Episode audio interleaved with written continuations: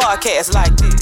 Check it, check it, check it. It's Unique Hustle. It's your boy ECO, and I'm here with the lovely, amazing, official Miss Jamaica. What's going on, man? None, none, you know, Medea War going. Man. But y'all don't forget to like and subscribe and follow us on all social media platforms, okay? We got you. Man, she want them likes and subscribes, huh? Yes, hey, man, we got a guy in here today, y'all. He really don't need no introduction, man. This guy right here, man, I've been watching him really for a very, very, very long time. I How always- long? Man, I can go back because cause I he was on Apollo. He was on a lot of different stuff. But that- you make him sound older. He not that old. Well, he old enough to. He done been in them same rooms where uh, Steve Harvey and all them other folks come through, and I'm watching them the same way. We all got this gray going now. Oh, okay. So we doing our thing. Let us live. You know, we just look better than them old niggas you used to know, man. Check it, man. Shuck it, duck it, shuck it, duck it. Quack, quack is in the building. Quack quack back. Man, how you doing, brother? I'm doing good. Man, it's a good thing, man, when you can sit down with uh, brothers that you know that you know paid the way and, and created the history and the vibe for you know comedy, even in the Dallas market for show. Uh, when I seen you, uh, I be just checking out everything, and I'm gonna get into some detail, but I know how you be rolling, so I'm gonna pull up for a second. Yeah, because, like, I'm gonna me- go all the way in. For me, I don't always know because he he said, you know, everybody know you, but I didn't know you before now, before he introduced me to you. So I need to know your upbringing. I need to know where you're from. Are you born and raised here? Yes, I'm born and raised in Dallas, Texas, Oak Cliff. Really? Oak Cliff down in the bottoms off 8th Street. Where uh, first we lived in South Dallas, which is over there in Colonial. That was my first elementary school in Colonial. Then uh, we, uh, I take that about you know first semester. Then the second semester we moved over into Oak Cliff, whereas N.W. Harllee, whereas the, the school was named after uh, a black man. And uh, so- Describe Oak Cliff back then compared to the Oak Cliff that we know now. Oak Cliff was fun. It was it was a lot of fun. You know, uh, pe- the families were more close together. Every- Everybody was some kin to somebody. If they don't, they didn't have a baby by this person and married that person and all that kind of stuff. So it was it was a, it was a real tight knit. Everybody knew each other. On So it was more about family. It wasn't about like when people when I first came here and I hear about Oak Cliff, they made it sound like it was bad. It was the ghetto. It was this. It was that. So Well, that didn't come into the '80s. That, Okay. that came in the '80s when the crack epidemic came in, and Mm-hmm. uh, and the parents started moving uh, to the suburbs, so leaving the houses, you know, vacant, and then giving them to the kids or the grandkids. And the grandkids, Mm-hmm. They when they got their got their education and they want to stay in the hood, they want to say, "I'm moving on up," like the Ah. Jeffersons. and so, uh, so it, it started degrading when that crack epidemic came in. oh, okay. So were you raised with siblings? Yes, I'm the oldest of six kids. My- Six kids? Yeah, my oldest. I'm the oldest. Uh, my mom had six kids. I'll say my mom had six kids before she was 22. No, she didn't. I said the same thing. Damn. I said she has some more kids. I'm gonna tie her tubes. So did she have the six kids with your dad? Uh, you know you're getting real personal now. I- You know I like to get down no, in there. Yeah, no, no, no. I, I, you know, I was, I was born out of wedlock. Uh, Okay. Uh, uh, then the other two was. Uh, one, the other, my brother came. He was out of wedlock. Then she married uh, my sister, who who was born. He, he, my, we dad him. That's So was your daddy in your life? I didn't get it to meet him until I was like 19. I was Really? graduated. Boy, he said one time I, my mama uh, had me to meet him at a, a parking garage. Say, this is your daddy. He said, boy, I've been looking all over you. I said, well, you didn't look too hard because I was right down the street. So he lived in the same area.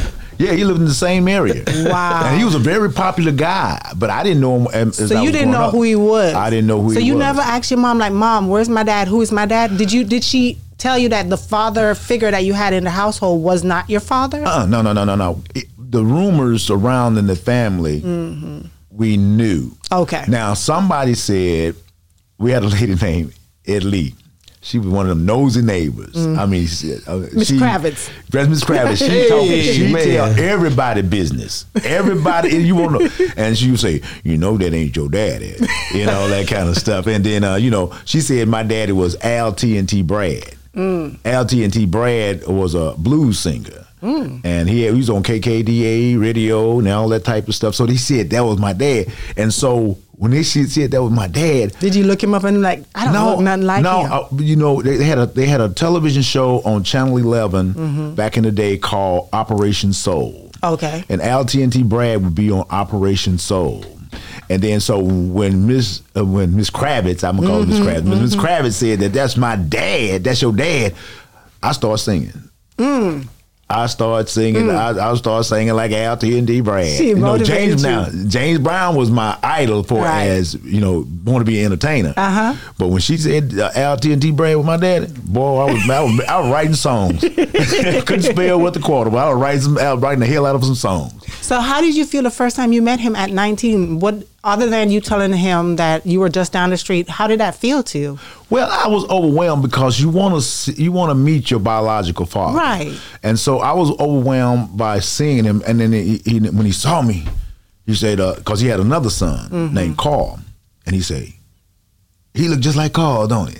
He looked just like Carl. And you didn't know he- who that was. I didn't know who Carl was. He sounded just like Carl. And then so I got a chance to go over to his house, Mm-hmm. meet my grandmother, and uh, I met her. My grandmother now, my grandmother was married to, you know, uh, uh, Burrell Burrell's Barbecue. It's a big. Uh, Where is that at? it was in. It was used to be on the show here on A Street back in the day, uh, but it was it was Burrell Barbecue, uh, and it. Then they, Yeah. they had one on Cedar Crest, but you, I don't know if you're familiar with Dallas, but that was Yeah. that was my, my my grandmother had married him. Oh, Yeah, So you so you had a popular family. I but I didn't know it. I mean, I can't, you know, because we was my mom was single parent and she was struggling all these times. So I didn't, uh, like I said, I didn't meet him till I was nineteen. You know, so eighteen to nineteen, I, I didn't meet him till then. And then so I just started hanging around with him for a little period, short period of time. You build that relationship. I built, you know, because he was one thing I liked about my dad was he was a hustler. He could make, he, if he, you know, he can create his own jobs. That's what I liked about him. He created his own. jobs. Wow. Um, you know, being in Dallas comedy, when I think back to what I my history of thinking, I remember when Steve Harvey then was doing them nightclubs and you know what I'm saying, was doing the comedy movement here. Did you link with them during that time? Yeah, yeah. I look. Uh, uh, I well, in '91, I had quit my job as a bus driver Okay. and moved to LA to try to make it in LA. Now, there's a whole backstory behind that, and then so everything didn't go as I wanted to go in LA. I didn't like the the vibe, sort of say. How old was you at that time? I can't think how old I was. I shoot. I know Rodney King got beat. Doing Okay. that- okay, that's time. yeah, yeah. I- I, I talk about those times. I I was, I was still, I was in my thirties. I was, Okay. I was, I was in them. I was in my thirties. and you had had you been on the stage already before you went up there? Well, see, it's a it's a long story. Let's get in that long story. It's a- I need to hear it's that a long, too. It's a long story. Um, uh, how can I tell the story? You got to you got to take me back. Oh, I got to take you way back. You Yeah. want to go way back? Yeah. See, well, if I have to take you way back, is back in nineteen eighty one. Okay. I, I met this lady when I was working at a uh, grocery store, Okay. and she introduced me to Buddhism. Whoa. Yeah, she was a Buddhism. See, see, because I wanted to be uh, uh, uh, uh, a preacher, but but let me let me let me let me go back to this. Let me tell you like this is. When I met my father, my father was like a hustler. I mean, he did a whole lot of different things. My father did a whole bunch of different things. You I met your father, and this is Yeah. when you met that lady with the Buddhism. no, no, no, no, no, no. I me- I'll say okay. I met my father. I'm just, uh, I'll, I'll say it like this. Okay. I met my father, but when I was 18 to 19 years old. Okay. Okay, and then he introduced me to my half brother, which is Carl. Okay. Carl was a partying person. He did a lot of parties and things of that nature. So he did a whole bunch of parties. And so, uh, uh, so I'm trying to connect with my father. Now I'm trying to connect with my half, my half brother, things of that nature. So he, when he first met me, he kind of looked me up and down. You know, you know, like uh, you know, eh, you know, big. I wasn't no big deal, or you know, you know, and all that kind Yeah, of stuff. yeah, yeah, yeah. But he was real popular because the girls knew him because he went to South Oak Cliff High School. He was real popular with the girls, and he was real popular with partying. Then so he had a partner, and him and his partner fell out over a car, Okay. uh, and so so he no longer had no partner. At this time, I was washing buses for uh, for the Dallas Transit System. I was uh, cleaning buses, Cleaning and buses, yeah. And then so um, so he had no partner, and so I'm trying to connect. and be with him. You know, get to get to know my half brother and everything. You know, because he you know, he partying, and he got the girls. I don't know. I'm gonna be I'm gonna be around him. So I told him I'll go in business with you. Mm-hmm. I, I'll go in business. You know, I had the job, so we went and started getting tur- turntables and uh, getting records and uh, mixers and All this in Oak Cliff? All this in Oak Cliff. We started doing all that stuff together. and We started putting parties together, man. We put parties. He showed me how to go get the building, how to get the flyers, how to get out there and you know make it happen. And we used to be, boy, we used to sell out. Wow. Partying. That's around. I remember one club. I remember back in the days. Players. That was a long time. ago. Oh, that was on Carroll, Carroll, and Ross yeah. over there. Yeah, Carroll. stuff like Yeah. that. Like this. I'm just trying to go back. R, RJ Bottle Lake and all that. Oh yeah, Bobby Lake, Yes, Bobby Yeah. over there by Bobby, like, the, yeah. the Northwest Highway. And y'all was over no cliff with it. we was over no cliff, but see, that's a whole different. Those a whole new different uh, uh, vibe. The party, the partying scene was totally different. Like we would get hotels and do the party. Okay, got we it. go, we go, we rent out the hotel ballrooms, and and that's how we did the uh, uh, party thing. Then one time we rented it out, and two guys got into it with a fight and all that type of Wow. stuff. So they kind of like slowed that down. Uh, you know, for a little bit. For a little bit. For, for, for a little bit. But then again, I was partying because I wasn't a popular guy in school. I went to Roosevelt. I went to high, Franklin D. Roosevelt. Yeah. But I wasn't a popular guy in school. I was just like the average guy in school, a ugly guy. Yeah, yeah, yeah. Girls pay no attention to, and all that kind of stuff. But then when I got hooked up with my brother, then everything started opening up where women started coming to me or girls started coming to me because now I'm I'm, I'm popular. I'm with my, I went with a popular brother, and uh, we're doing these parties. What was your name during that time? It Cecil Armstrong. Okay, you, they just knew you as Cecil. That's Cecil Armstrong. It's- It was Yeah. just Cecil Armstrong. yeah, yeah, yeah, yeah. And then so I wasn't used. I mean, I got used to this thing. It was good. It was going fast, but something just wasn't right. My spirit wasn't right, so to say. So in 1979, Okay. uh, 78, 79, I told my brother, I said, man, I'm going to give up the partying thing. I'm going to let you have the partying thing. I'm going to get in church. Wow. I'm going to go to church. So, uh, you know, I wanted to get to the bottom of what life was and what life was all about. What what what inspired you to even? It was it just because you got tired of going through that type of lifestyle, or you seen somebody that said something to you, or was it just something that was inside of you that said, "I want to start changing my ways"? No, I uh, I grew up in the church. I grew up Okay, in church. okay, I get it. I grew up in the church. I always the, the, I, all we knew was church. I was we had a little uh, quartet singing. Uh, so I grew up in the church, and that's all I knew. And so now, after being denied these girls and this attention for so long, now I'm getting the, the attention. The church feeling came in. Okay. Mm. So I say, God, I'm, I'm, I'm gonna go back to church. But I wanted to get to the bottom of what life is and what life was really all about.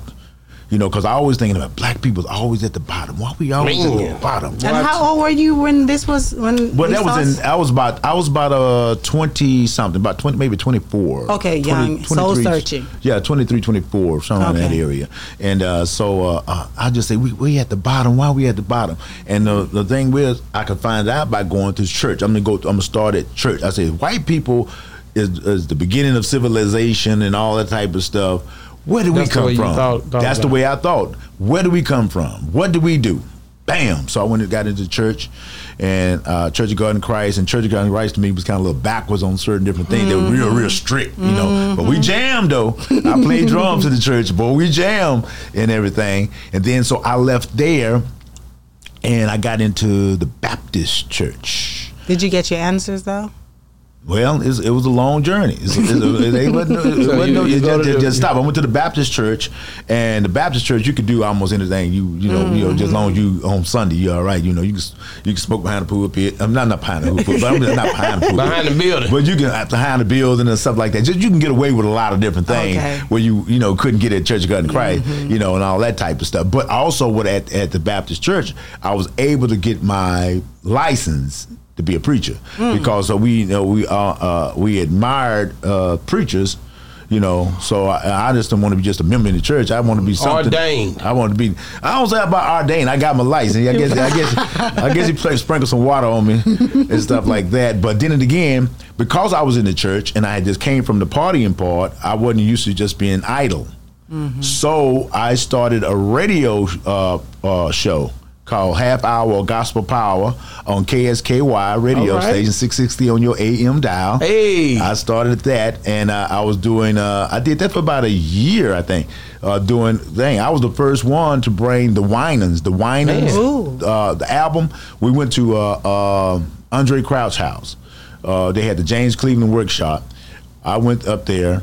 They had the went to uh, Andraé Crouch was introducing the Winans to the public, and they came out with that uh, hit song called "The Question Is." Hey. And so uh, I got that album, brought it back to, uh, to Dallas, and put it on my radio show, and it was a it was a hit. You know. Wow. So how do you get linked to a lady that that's practicing Buddhism? I told you it's a long journey. but I'm telling you. So so I was doing uh, uh, the Buddhism, and also uh, I said I, since I'm going to be in church, you know, I'm going to need me a woman because I know I need me a woman. So I married uh, uh, uh, a, a young lady. I married her, and uh, that marriage lasted about one year.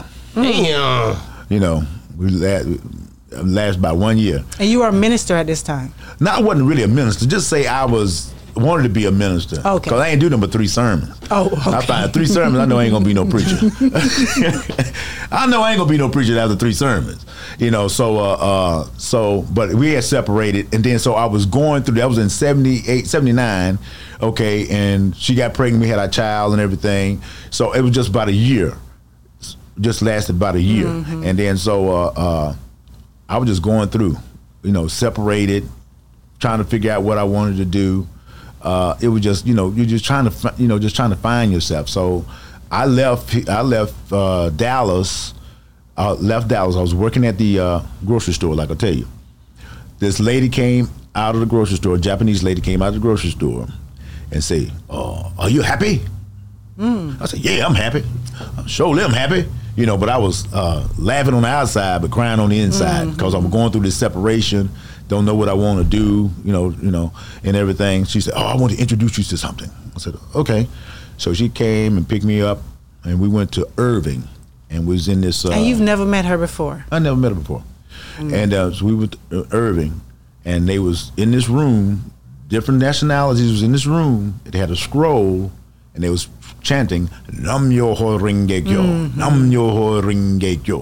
You know, I dedicate my life to the universal law of cause and effect through sound. That's what it meant. That's what it meant. I never knew what it meant. That's I've heard always all the heard it, but I never knew the meaning. Say it again. I dedicate my life to the universal. No, what did I say? Yeah, Nam myoho renge kyo. Tina Turner was I seen practicing. it on Tina the Turner was movies. practicing on I that. see it on the movies too. Yeah. yeah, she sure did. So, uh, uh, so I was lacking the vibe, but this time I was going through. Like I said, I was going through, but I had a sister in Chicago, and uh, I had put some resumes out to work for a radio station because I had did the KSKY thing. Wow. So I'm gonna say, let me make my career be in, in radio, and then so uh, uh, they called me back and said I can come to Chicago and make do radio sales in Chicago, and so that when she introduced me in 1980 in the 80 or 81 81 or 80 i went to uh, chicago i left dallas and chicago and signed up and i started practicing buddhism for eight years Wow. For Eight You years. stuck with that For for eight- eight years. for eight years How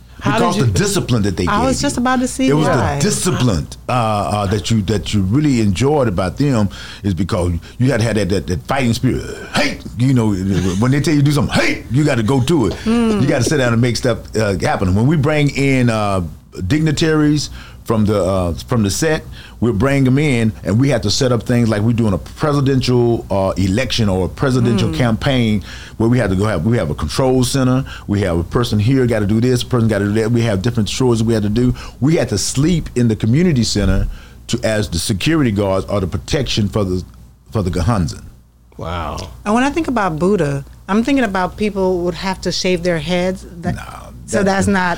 No, that you, a certain set they have to do that. We would. Those we, are more like we, priests. What I find out that the set that I was practicing Right. is like the Jehovah Witnesses of Buddhism. Oh.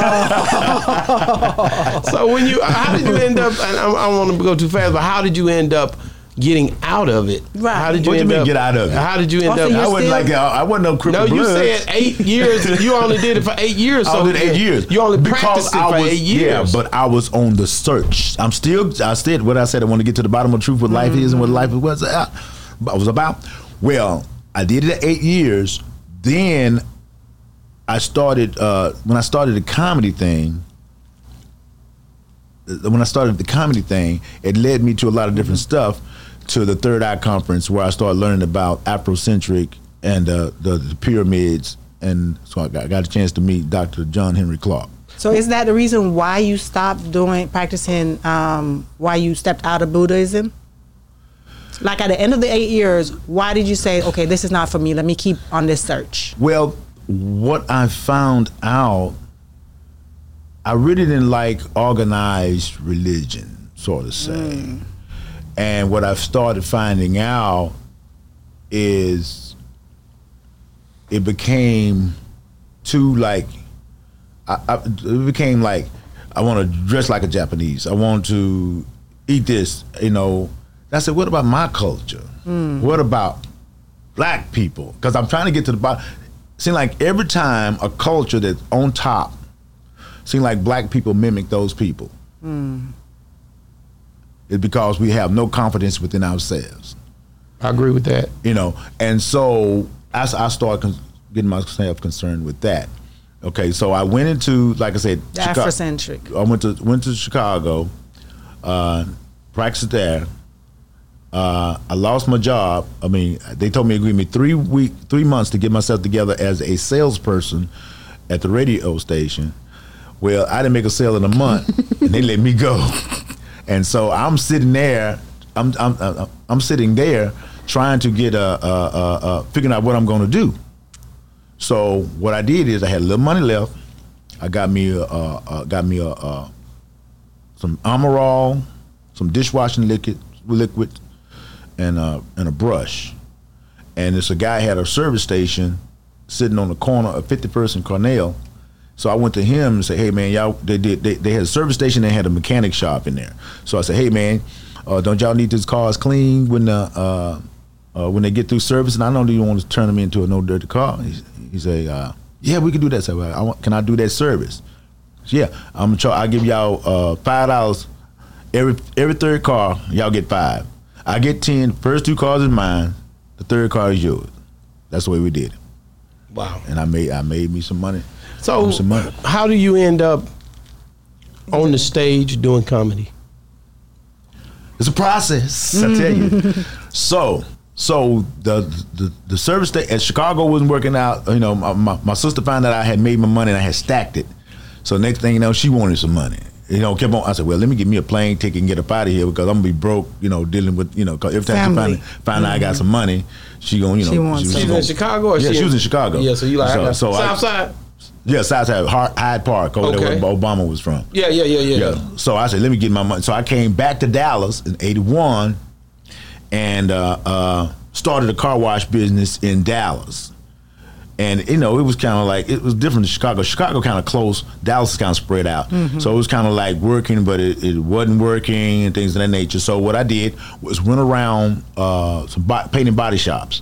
I went around painting body shops and asked them, do they need the cars clean? You know, to have certain certain things. Well, this guy had a car where a woman, where somebody threw a brick over a bridge and killed the woman in the car, and had blood and stuff and everything in. it. They needed somebody to clean that car, and so I took that job on the cleaning that car, and I did it so well.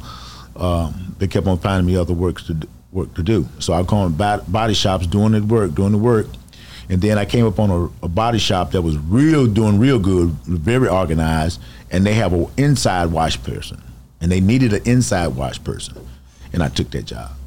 So I took that job, and then at the meantime, I was going around the clubs, you know, because I had another friend named Hoagie, who who's a, a DJ, and he was doing a lot of different things, and he had a band, and so I was hanging around with him, and I'd be in the club, and I'd be saying, "Oh, shucky ducky." I just said, it. you know, it, it was just a phrase that I said all the time. Oh, Where did you get the phrase from? I just don't know. It's just something that I said all the time. You know, I, if a girl go, to, if I see a, a, a girl coming with some gossip, I said, "Oh, shucky ducky." so and would then, uh, people say you were the originator of that phrase? I am the originator of that phrase. Okay, just check it. I am I am the originator of the phrase, but I can't tell you. I just go say put this together and put this together and say it came that way. Mm. All I can say that I'm saying the phrase, I'm saying shucky ducky. That's all I'm saying. Okay. Oh, shucky ducky. It's just in the. Fr- uh, uh, I could have got it from Suki Suki now or something. I don't know how. I but, got you. But I just said it. Oh, shucky ducky. Mm-hmm. And then so, uh, uh, and then I see a, a fine girl I say, oh, shucky ducky. And the ladies would laugh. The ladies would, I mean, the automatic laughs. But I didn't think this was in '81, so I didn't really think anything about uh, think about, think about all about that. And then so uh, so I went on and went on and I was uh, the car wash thing. I was getting tired of washing these cars, so I used to work for a hospital, and so I uh, went back went back to them and started working for this uh, this, hospital in uh, eighty about eighty two. About eighty two, I started working for the uh, for the hospital. And so after I did the, in the uh, hospital for a little while, I got tired of uh, uh, I got you know got I got a little bit tired of it, you know just washing pots and pans and things of that nature. I want to do something big, so I did the hospital thing, mm-hmm. and uh, but in 1984, practicing Buddhism, mm-hmm. we wanted to go to Japan to, to Mount Fuji to see the to go be in the Grand Temple. Mm-hmm. Okay, I didn't have any money. During this time, the phrase "Where's the beef?" was real popular, with uh, Jesse Jackson running for president of the United States. Gary Hart and Mondale also was running for president of the United States. Gary Hart got in something with Donna Rice or some sort like that, uh, and he was talking, and so they was talking this campaign debate about policies and and uh, uh, Gary Hart had an economic policy that he was trying to present, and and so Mondale's say, uh, "Where's the beef?" You know, because the, the, that phrase was real popular. I said, "Well, okay, that phrase is real popular. Shoot, I can make me some T-shirts. Where's the beef? And sell them T-shirts and make me that three thousand dollars. I need to go to Japan." Mm-hmm. And uh, And you did. well, I, I, I, I what somebody told me I couldn't do it because phrase belonged Wednesday to- belongs to uh, Wendy's. Right. But see, I was reading a newspaper article, and I saw the people that did the campaign for it, and I called the advertising agency in New York. The advertising agency told me to call Wendy's International. Mm-hmm. And then Wendy's International, Wendy's International told me to call Pro Sports, who had the license agreement to sell Where's the Beef T-shirts across the country. Mm. And so I signed with them. They sent me down the, the, the promotional package, with they had T-shirts in there, they had mugs, they had bumper stickers, and then they said they're gonna come out with a country and western song called "Where's the Beef." I said, "Wow." And then so Clara, the old woman, got in trouble with Wendy's for doing a spaghetti commercial using that phrase in a spaghetti commercial. Then she turned around and Mm-hmm. Mm. Without died. permission. Without permission. Right, because you got permission. Yeah, well, I had got permission. I had Right. a, and then I had got a contract to, s- Right. to sell. Exactly. And then so when she did that, then uh, the whole campaign kind of like died down. And then so I didn't have nothing to do. That was in '84. Then in '85, my friend Hoagie that did the band and did DJing, he wrote a rap record called "Get Live" in '85. And so I put all my money behind promoting him. We had the records printed up. Uh, we went to different clubs. We, we, you know, that was our promotion. That was my promotion. I said I'm gonna stick behind. I had posters and everything. And so I said, well, man, we got to hurry up because at the end of '85, ain't nothing, you know, ain't nothing else happening. Okay. And so, so we worked that campaign until December, and then then when December came along, we sit down, and we start talking about what we're going to do for '86. Mm-hmm. And then Hogan said, well, I'm gonna come up with in the mix in '86. Mm. I said, okay. I tell you what, y'all do the in the mix in '86. I said, I'm gonna do this shucky ducky thing. I think I think this phrase can work. I'm gonna take this whole concept from where to be because they sent me down this promotional package. Right. So I'm just going by what they did on the promotional package. I said, well, Hoagie, since you're a rapper, write that song. Write me a shucky ducky theme song. Then I say, uh, the guy that was practicing Buddhism was a graphic artist. I said, hey man, won't you write Make me- uh, a, a logo with a Shucky ducky? Ducky. I said, since I'm since I'm a bus driver, put that salute in there because every bus driver salute itself. Mm-hmm. Can I wear glasses? So I said, I put the glasses on and the thing like. So he did that. Then I had another friend of mine who was a dancer. She came up with the ducky dance. I still can't do it today. I, don't know, I don't know what kind of dance that was. And then so while they was doing all that together, I had start uh, got a hotel so I can do me a big party. And this was during the March Madness of 1986. There's the March Madness. That's when it, it happened during the March Madness 86. And so I was dating this girl, and uh, she called me, and she said, uh, uh, "What do shucky ducky mean anyway?" And my mama say instead of cursing, instead of saying shit, say shucky ducky. Ah. Okay, I said yeah, and then so my mom is a type of person who like to look up words. So we looked up the words. We looked up- Shucky and Ducky. right. Okay. We looked at the word shucks. Shucks is a slang word that expresses. Oh, shucks, yeah. it is, it's a slang word that expresses disappointment. Oh, okay. Okay, ducky. Yeah. Ducky is an Irish term or Irish phrase that expresses excitement, Mm. pleasure.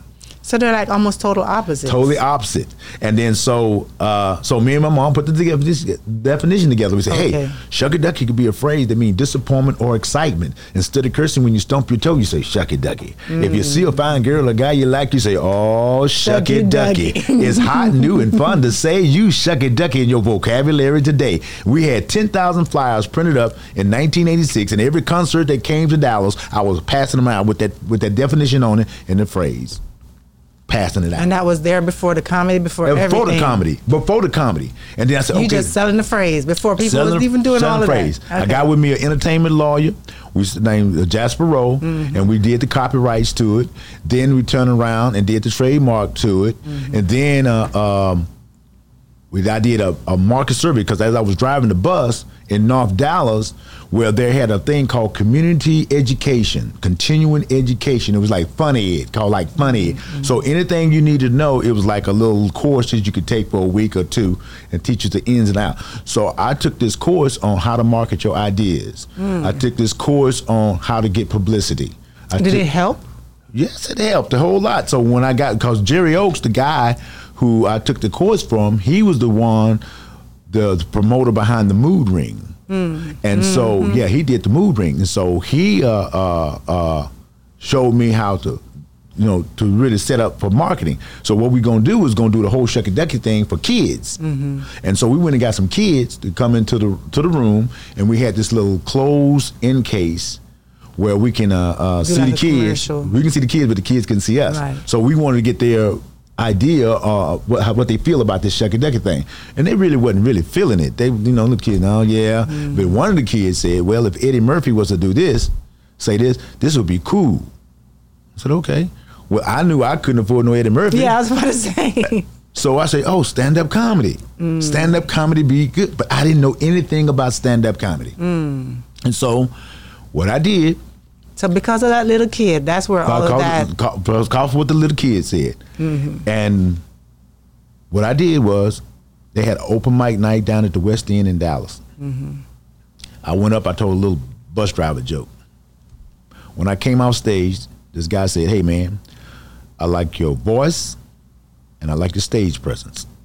He said, there's an organization called the Comedy Gym that teaches you the ins and outs of stand-up comedy. I said, really? Yeah. And it was over in Greenville in North Dallas. So I went to the Funny Bone and went there, met the guy named Sam Cox his, and his partner named Arthur. And he told me, yeah, we can seat you. How much is the course? The course was like three hundred and twenty-five dollars. I said, "Well, can you got a you got a layaway plan? can I pay a little bit on here and a little bit there?" He said, "Yeah, we can do that." Bam. So I started taking. That was in eighty-seven. 87. That was eighty-seven. So it was in eighty-seven. So I started taking that course. I did that whole course for a year. We did. Uh, we would go and get the improv on a Monday night when it was closed. Bring in all the people that we can, all our friends and family, so we can get three minutes to five minutes of time, so we can present our comedy. So we did that for a whole year. Enough practice. Yeah, well, yeah, Yeah. and then so and uh, we did that whole year. But we, but I, but but we made I made my comedy debut In 88. March. How you sure got it? Mar- March keeping 13, March 14, 1988. I, I, uh, bam. I feel like I was kind of like sort of ready, sort of ready. And then so we started doing shows, and then the guy Who was the first person you went on the road with? went on the road. with- Like a prominent name coming up. oh shoot, I really didn't go on the road. Um Back then, they didn't have um, comedy tours. No, no, no. Comedy was really no, in 91, 92, Comedy was really coming into his own. Oh, okay. It was coming. It, really was coming into his own uh, because uh, back in 86, 87, 88, uh, it was mostly the white guys. You had you had even at the Improv, Comic Strip Live. They was a lot of high school. I mean, a lot of college uh, guys doing the comedy. Wow. Um. So, but who? Okay, I know how to get to it. Um. Uh, wh- how did you end up on the Apollo? through Steve Harvey. How This- did you meet Steve Harvey? Okay, just, just I'm trying to get to it. See, okay, '88, I did my debut. So I was working through the, doing the '88, doing my little thing, doing everything I had to do, and then so the uh, the guy that was teaching the course back in '91, he took us to L.A. In '91, he took us to L.A. for a uh, showcase at the Improv in Santa Monica. Okay. I did my little spiel in Santa Monica, came off the stage. A guy who was a casting director for Hard Copy said, I like you. I like your comedy and everything, but I can't do anything for you in Texas. You got to come to California. So when I got back to Dallas You packed up in 91 at the bus company, I gave my resignation, say I'm going to get ready to go to California. California. Everybody, was, man, you be back. you you'll be back. They love saying that. I sure was trying to get back to it. it was it was it was strong. How long did you stay in LA for? I stayed that time in '91. I, I went in there about June or July of '91, and I started coming back home by November of '91. Oh, not very long. Not very long because it was it was, it was a hard grind. It's a more, hard grind to it. So uh, I but I had a son back in, in Dallas and trying to do my career and still thinking about him. So I told everybody I was coming back to visit for Thanksgiving, but really I, all my stuff was packed up in the car. But I really was concerned about my son, and so I came uh, came back, and then when I came back, they say, "Man, uh, they got a comedy thing place at the Renberg called Vuku Ray, and Steve Harvey is you know is over that." I said, "Okay, I'm gonna go run and meet Steve Harvey." and he was a big name at that time. No, he No, wasn't a big he dog. wasn't no he wasn't a big name. name. No, okay. No, he I'm just asking. trying to come up. He wasn't a big name at that time. Okay. And so uh, I, I I went to Vuku Ray in that November, showed Steve my resume. Uh, he looked at it, you know, and then so I went in the bathroom. So I went in the bathroom and got in the stall. They came behind me. Him and his partner came behind me, and they was talking, discussing me, saying, "Oh, he, he got this resume here, and he uh he uh uh been around them white folks. I don't think he's gonna be able to handle this club, you know." They right- don't even know that you're in the stall. Right, they know I'm in the stall. Yeah. They ain't gonna be able to handle these. Uh, uh, uh, you know, this black. This is a black crowd. They don't be to handle this crowd. Said, okay. And so when they left, then I got out. Then it was time for me. To, he called me up on the stage. When he called on the stage and that shucky ducky hit, bam. Because everybody, you know, because a lot of comedians thought it was corny. A lot of comedians thought it was, you know, uh, that I was just trying to give myself a fancy name to uh, uh, to be above everybody. But what I was doing was promoting the phrase. I was trying to make a phrase popular. Yeah, because you had the phrase way before the comedy. I had the phrase way before Right. the comedy. So I was trying to make the phrase because when I first started out, it was like Cecil Armstrong, the funniest bus driver in America, better known as Shucky Ducky. Mm. Too long. Mm-hmm. Then I said, okay, uh, funniest bus driver in America, Shucky Ducky. Still, too, I said, uh, what I'm trying to promote? I said, Shucky Ducky. I'm going Shucky Ducky. Mm-hmm. So I went with Shucky Ducky, even though, uh, and I knew it was going to get some flack because Shucky Ducky is too close to shucking and jiving. And so, you know, black people, you know, you were shucking and, you know, so they, they kind of look, you know, I knew that. But I was willing to take that risk to make that phrase popular. And it was just coming. It was just, and it took a life of its own, you know, because people didn't have to put it back to me. They put it back to me because they was liking it. Because I was really innocent and enjoy doing it out of joy Right. and fun of creating something and then making it popular, taking something from nothing and making it popular. so when you- did the sorry? When did the quack quack come in? It came in when Hoagie wrote the rap record. Hmm. He wrote the rap record, and he put on there. You man, we got this crazy saying going around, man. You know, oh, shucky ducky, quack quack, doom, doom, Yeah, yeah, yeah, yeah, yeah. And so I just started putting it in the in the, in the phrase, bam, shucky ducky, bam, quack quack. Just put it in, put it in the phrase. Lord. Got it. You know, Oh. just having fun, man. It was just having fun and innocent. But what I find out in the comedy world and the entertainment world, if you succeeded people, my name succeeded a lot of people.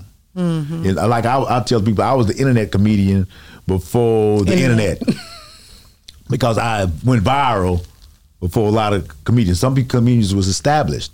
That name would went went past them, and they had to you know they always asking about Shucky Ducky.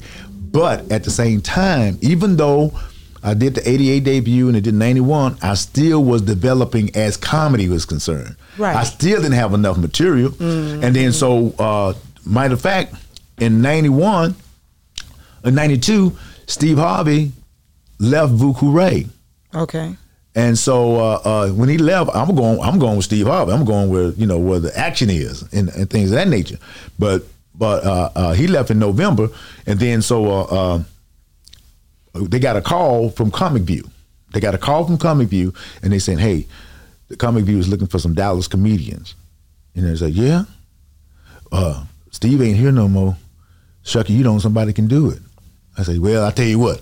I'm gonna help y'all get these comedians, but then after that, I'm going with Steve. And then so uh, uh, I put it all together to get the comedians, and we draw straws. So who can go first, who can go second? Because I wanted to be Fair. fair. So I did draw the straws, and then I was the one who got the Dallas comedians on the market. I got those who came. I was the one who put them out there. Wow. So let's go back a little bit. I want to go back to you working with Steve Harvey at uh, Buku Lounge. I want Buku Ray. Buku Ray. I want I want to hear about that part. You know, like how was it working with Steve in these club? Not only Steve, but whoever else. Well, there'll be was it Nanette Lee or anybody that, who came through there. What was it like? What was that chemistry like? Man, it was hot, man. That's what I wanna talk Vuku, about. Vuku Ray was hot. Uh, we had uh, Dallas Cowboys coming in there. We had uh, celebrities coming in there.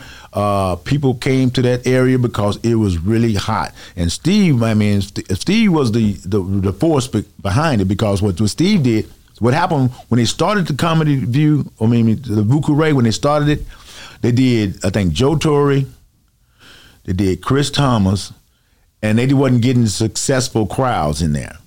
And so they was gonna shut it down. And Steve Harvey was the next person up. So Steve Harvey came in and they didn't tell him that they was gonna shut it down. And Steve said, No, no, no, no, man, don't don't shut it down. Don't no no no get me said, get me on the radio. He said, Get me on the radio. And they hooked up with uh, Willis Johnson, KKDA, and Steve Harvey went on that radio. Bam. That's that, that place started filling up wow. filling up. And then Steve started bringing in some the top comedians: D.L. Hughley, uh, A.J. Jamal, uh, Bernie Mac. He started bringing them. He, he started bringing bringing them in, bringing them in. That place was rocking, rocking. It rocked from '92. I know from '92 till he left in, no, in, that November. of What about uh, Bernie Mac? You you brought his name. I'm a big Bernie Mac fan as well. R.I.P. to Bernie Mac. Like, how was it? Did you get to meet and talk with Bernie Mac? Yeah, I talk to Bernie Mac. Okay, what was that conversation like? Eh, Not much. I mean, you know, very, he had very little words to say, but you know, he was still developing his. his, his Yeah, his- at that time, it was early stage. You know, uh, uh, you know, but I didn't talk. I mean, I wasn't like a buddy buddy. Yeah, yeah, just in passing or- or just standing around But, conversation. yeah, yeah, but you know, he, he was still like everybody. You know, like everybody else. What did you think when you seen how his career? Because I want to talk about him for a second. How his career blemished. You know, after I mean, you know, how it blew up after that. After what? After you know, after all the years, and you start seeing him on TV, you start because he passed away. Now I just want to know how how you thought what you thought about it. Well, you know, to, to make it big, you got to have a you, you got to have an organization around you. Yeah, of course. You got to have uh, a manager's talent. You know, there's a lot of deals that's made that you know to get you where you need to get to, and, and a lot of relationships that you have with other people. Uh, but Bernie Mac just had he had that flair, you know, where he just you know step kept on grinding, kept on grinding, kept on grinding, you know. But you know, he uh, Bernie Mac was on Def Jam twice. Okay. He was at the first time, it was just just regular. Then the second time, when that person got booed, and he had to go out there, and he did, "I ain't scared of you, mother." When he did that, that phrase right there, parallel, put him up there. That's what put That him. phrase. That phrase, that attitude. See, because it's, it's not really the material; it's your confidence, your your swagger, your style. Yeah. all of that plays uh, uh, uh, plays a part into it. And he did when he did that, that that, that paralleled him right there. Wow. And so, and, that, and that took him to where he needed to be to That get took to him yeah, notice. Yeah, it took him to uh, where he wanted to be, and then when the Kings of Comedy pulled, uh, they put all that Remember together. Uh, when they put that together, then you know Bernie Mac was the was the strongest. Well, well, said say he really closed, but when they, they edited, they made it Bernie Mac uh, look like the closer because they was he had the high uh, pitch on it. But but you know, but Bernie Mac was was a was a force. Yeah, Bernie Mac He was, was- he was a force. Uh, Steve being at that club and then leaving, and you know he blew up. You went with him finally, like you wanted to. I went see the thing with Steve. Steve was very helpful in me. Um, I I, I got to give him his yeah, props. he He, was very helpful. conversations he, and stuff? He, he was very. I didn't. I didn't talk. didn't that- talk to him either? I talked. I mean, I, I'm a loner, man. So you didn't really talk with him. Well, I'm gonna, this. I'm gonna tell you the reason why I don't really uh, get. I don't say get along with other comedians or get along people. All my life has always been. I've been a sidekick to people. All my life has been like with my brother. Okay, if things uh, we did the partying thing, you know, so I was riding off of his thing when I was in the, uh, college. Uh, was a guy who's a musician who did. I was riding off his thing when I was in elementary school. This guy named Keith, who was a fast track star. I was hanging with. But when I started saying something against their character that I didn't like, it didn't fit with mine, then I'm shunned. You get what I'm saying? So I'm I'm shunned. So my thing was I got to be my own self man and stand alone, whether it take me hundred years or two years or whatever it is. I've got to be my own self man. But to be in the, how long was you over there at the at the uh, Vuku with uh, Steve? Uh, we we was we the, about the from November to November of For a uh, year. Uh, yeah, for about a year. and you guys would see each other passing, and y'all Yeah. would have to work together and conversate. So, Yeah. and you say he helped you a lot, but how was it? Yeah, but Steve is a, was a very shy person too. Steve, see, he didn't he didn't associate with a lot of people. See, Steve know how to Steve know how to maneuver behind the scenes. Steve know what what he- Steve is a business type of thing thinking person. He know how to strategize. He know what to do. So, as he was dealing with you, uh, how did how did he how did he help you in your career? He got me on Apollo. When he when he got got uh, selected for Apollo, he said, "I'm gonna get you on Apollo." He said, he come to you and told you that. Yeah, he said, "You're gonna get me on Apollo." He said, He's gonna get me. on How did he? Apollo." How did the conversation go? He just walked in the room and because I was because I was working with him a lot. I mean, I, I, I like I said, I don't get in nobody's way, yeah. and I, I'm I'm not really. Uh, He liked your personality. he liked me, Yeah. you know. He, he, he liked me. Do you still talk to him today? No, I do not talk to him now. Had, Why when the last time you spoke to Steve It's Harvey? been, I ain't been- it's been a long time, What, Ten years? long time, Fifteen years? long time, man. I ain't talked to him. Twenty years? I ain't talked to him. I ain't I ain't talk, I ain't talked to him. Why do you? I I guess because people evolve People grow and move apart. on. Yeah, I mean, he's on a different level than I am. For as you know, me, I'm gonna tell you, I'm, gonna say, at Vuku Ray, me and Steve was sitting in a limousine. The lines wrapped around the building. Steve Harvey, we in the limousine. Steve said, he said, look at that shot. Look at that line. He said, I'm gonna be big, man. I'm gonna be big as Eddie Murphy. I said, yeah, right. So you didn't believe it. No, I mean, I mean, I just yeah, right. You know, he's big, just big as Eddie Murphy. He had to do more work mm-hmm. than Eddie Murphy, but he's just as big.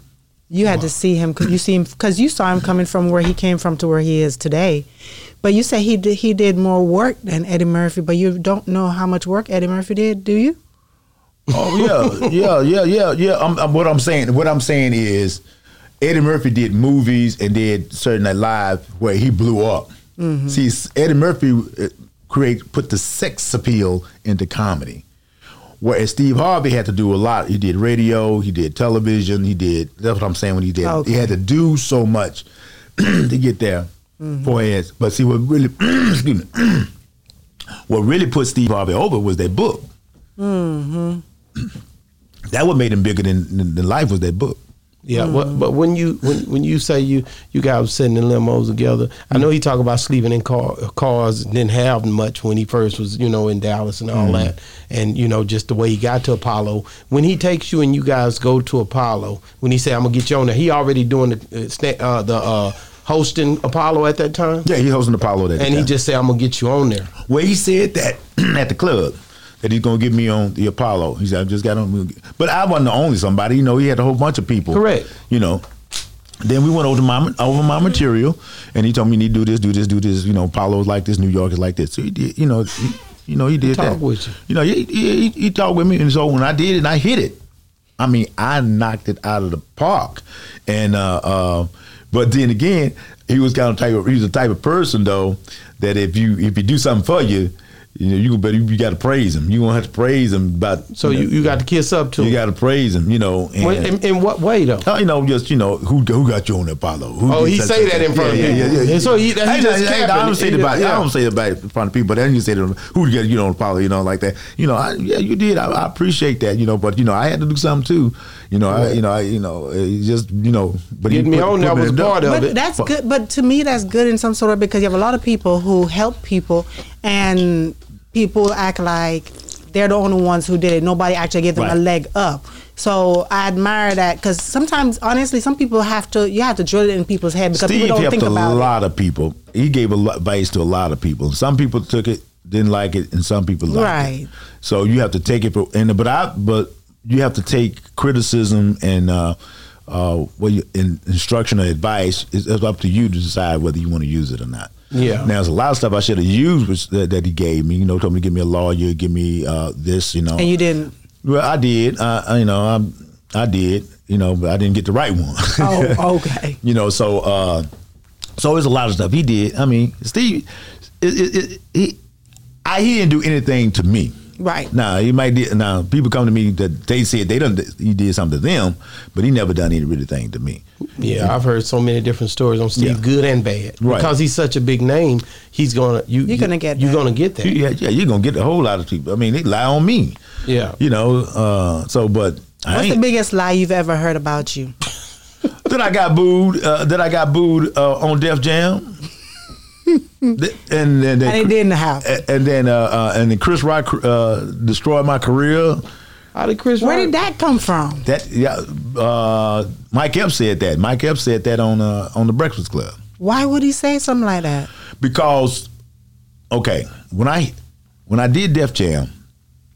I had to go. I see, it had to go so much, so back, so much stuff happening. See, when I tried to get on Def Jam in '91, I gave Steve Harvey the tape. Steve Harvey showed it to the Def Jam people, and the Def Jam people said, "No, I don't think he can." You know, do the same thing that Steve said. They can't do no, you know, no black cut. They say Steve said they didn't, they didn't, they don't think you can do it. I said, okay. Then so Bill Bellamy came down to Boo Ray do the show. So I was working with uh, Bill Bellamy, and Bill Bellamy lived in New Jersey, and the Peppermint Room made the decisions on who can be on Def Jam. So Bill Bellamy told me, "Hey man, why don't you come up to uh, uh, New Jersey?" So when the tickets got real cheap, I got me a ticket, went up there, did real good, came down. The guy uh, uh, Bob Sumner said, "You're gonna be on Def Jam," and I said, "Okay." So I get back to Dallas. We're on the Tom Joyner show. I whispered to Tom, Tom Joyner about it. He said, "Can we talk about it?" I said, "No, we can't talk about it. We can't talk about it." And then uh, he kept on nugging me, and I said, "Yeah, let's talk about it." yeah, I'm gonna be on Tom, uh, be on Def Jam. They said, "Sure, gonna be on Def Jam." Bam. And then when Def Jam came to do the Aaron, they didn't call me. Wow. Then, but I called them, and then they sent me a letter say, "You, ca- we call you, don't you call us?" Wow. you know. And then so, and and, and I, then I just said, man, they don't want to. They want that old nasty comedy. They don't want that, you know, clean mm-hmm. comedy. Because I had to sit back and realize I didn't really fit Def Jam mold. Mm. I wasn't really talking about going, you know, pussy. You know, I, Yeah, I, I, things wasn't- that they I, I wanted But wasn't- you end up on I- there, I- right? yeah. Well, because what happened, Bill Cosby said something about Def Jam. And then they changed hosts. Martin left, and so they got Joe Torry to be the host. Okay. So they now they need a new crop of comedians. Mm. And since I was working with Tina Graham, who was a was an assistant to Bob Sumner, so she we, she was pushing for me to get on there. And then I finally got on, but they wasn't expecting me to hit like I hit. I mean, I didn't knock them out the park, But you I didn't did- have them falling. But I was I was I was steady in my jokes, and I was steady in in the performance. So who's hosting when you was Joe Torry? Joe hosting? Torry was the host. When when Joe Torry was hosting and everything, was was Steve still involved at this time or no? Uh, I think we, I think we was, I think we was going out. I think we because the club had broke up. Uh, I think it was going out. Uh, Or separate ways several that ways, time. everything. That, Hey, So did you get on the Def Jam? Def Jam, and so now they're coming back with the All Star Def Jam. This is where you get a celebrity host, and the person that did good on Def Jam headlined it. Okay. Okay, I was picked. I was picked. I did Def Jam one time. Now I'm a celebrity. I'm I'm, I'm an all star Def Jam participant. Okay, the person that's gonna host mine's is Chris Rock. Okay. All right, and then so uh, Chris Rock's gonna host mine's, and then they said um, they wanted to change. My manager called me and said he wanted to change. They want to change from Chris Rock to Mark Curry. They want Mark. They want. They want Mark, you to be with Mark Curry. You- You want to change from Mark Curry for Chris? I said no. I want to. I'm gonna stay with Chris Rock. 'cause Chris Rock know Eddie Murphy because the reason why I did the doing the stand up comedy because what the little boy said. If Eddie Murphy was to do this, Yeah. maybe I can feel that Right. friendship. But and it, and so I said, okay, we'll do it that way. Also, I still wasn't developed. I really I don't had about so many minutes worth of material. Yeah. And then I had some surefire power, power, but I'm a marketer. So if I know if I give up all of this this this other good material, I'm gonna have to start writing, and I know I'm not a great writer. So I was dancing around those jokes. Just dancing around, putting patching here and patching that and patching that. Even though it worked a little, because you know you can go and edit and make stuff look good. It, it, it you know get good. So I was. The comedians know what I was doing. You know, maybe the audience didn't know what I was doing. And then so when Chris Rock uh, came, with that, he was talking about Shucky Ducky needs some jokey wokies. Oh, he said that. he said that. He said, Whoa, "Shucky wait a minute. This is good stuff now. He said- Boss talk can get in there now. He said- wait a minute. I didn't hear that. See, Yeah, now, he said, he Shucky said Ducky Chucky needs Ducky some needs some what? Jokey wokies. Jokey wokies. Man, come Yeah. on, bro. So he done outed you, and he said that on the stage. Yeah, he said it on the stage, but it didn't air because reason why do you know why it didn't air? Why? Because I told him not to air it. You told him don't air it. I told him. And they listen to you. They didn't have to listen to me. They listened to you though. Yeah, you know. So when Chris Rock said that, did you ever talk to him or say anything to him? You no, know, we we hugged. He said, um, you know, uh, he, he we hugged a little bit when he's uh, and he said we're gonna get you. I'm gonna get you something or do something like that. But you know, my ego and your and your. You know, you have your ego like um, you ain't gonna just throw me no bone. You know, Exactly. You know, my you know, my ego. he wanted to try to make it up to you because he said that. I don't know if he wanted to make it. I didn't get the chance to get the friendship to uh, to do that. Like I said, I'm a loner. I, I but, didn't- but in his, and he really he said he that. might- yeah, he might for a reason. right? But then when I said- think about comedians, comedians be on stage saying all sorts of stuff about everybody else, and you know, so it's But you got- just you got to understand talk. this though. I wasn't a genuine comedian. Correct. I was a person who's trying to create a phrase and make the Phrase, phrase po- right. popular.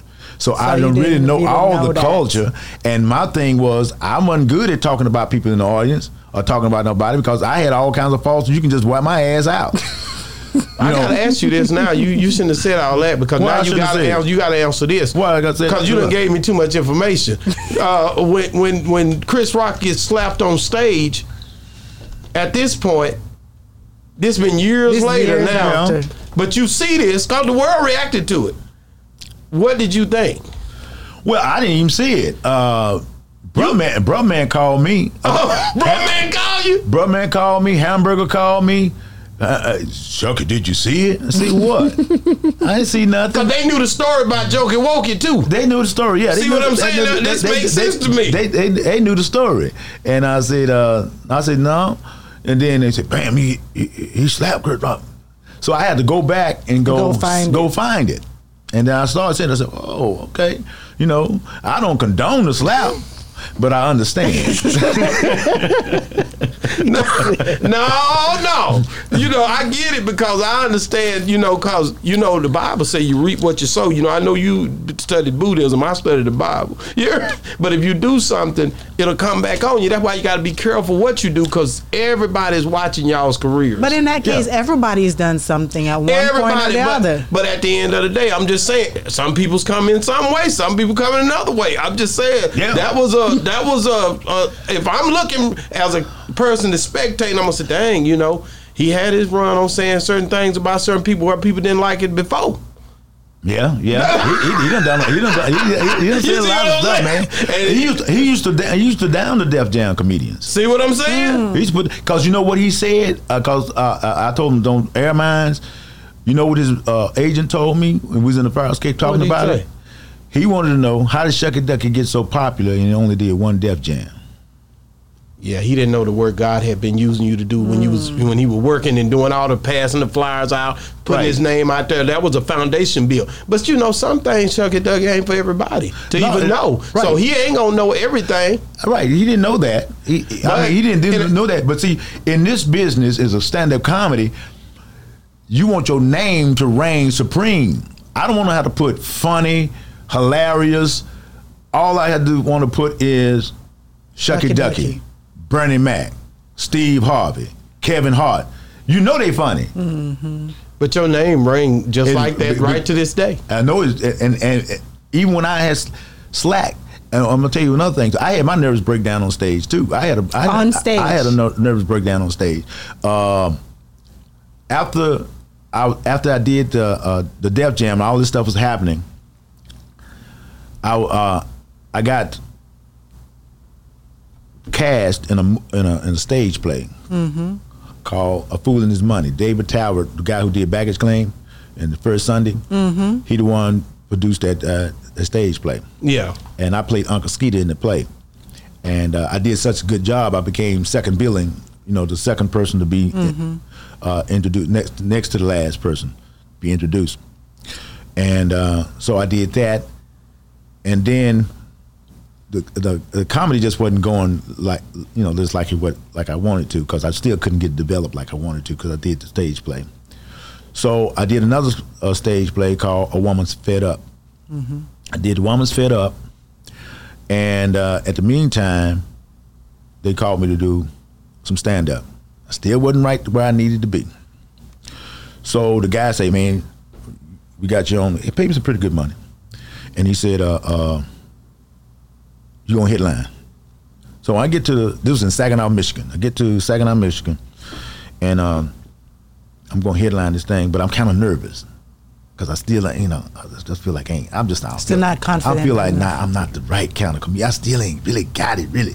So I asked the guy, say, man, can I host the show? Oh no, you can't host the show. You headline. You, the you the headliner. You the biggest name on it on the ticket. You know. I said, I like, oh okay. He said, "Oh, you, then you know how do how the black people do you? You scared? Are you scared?" I said, "No, I ain't scared. No, I ain't scared. I was scared. I was scared." And then so uh, uh so I said, "Well, let me take a drink." I give me a drink, and uh, you know maybe that give me a little Nerves. calm me down. So I took that first drink. Then I went. Uh, Were you drinking at that time?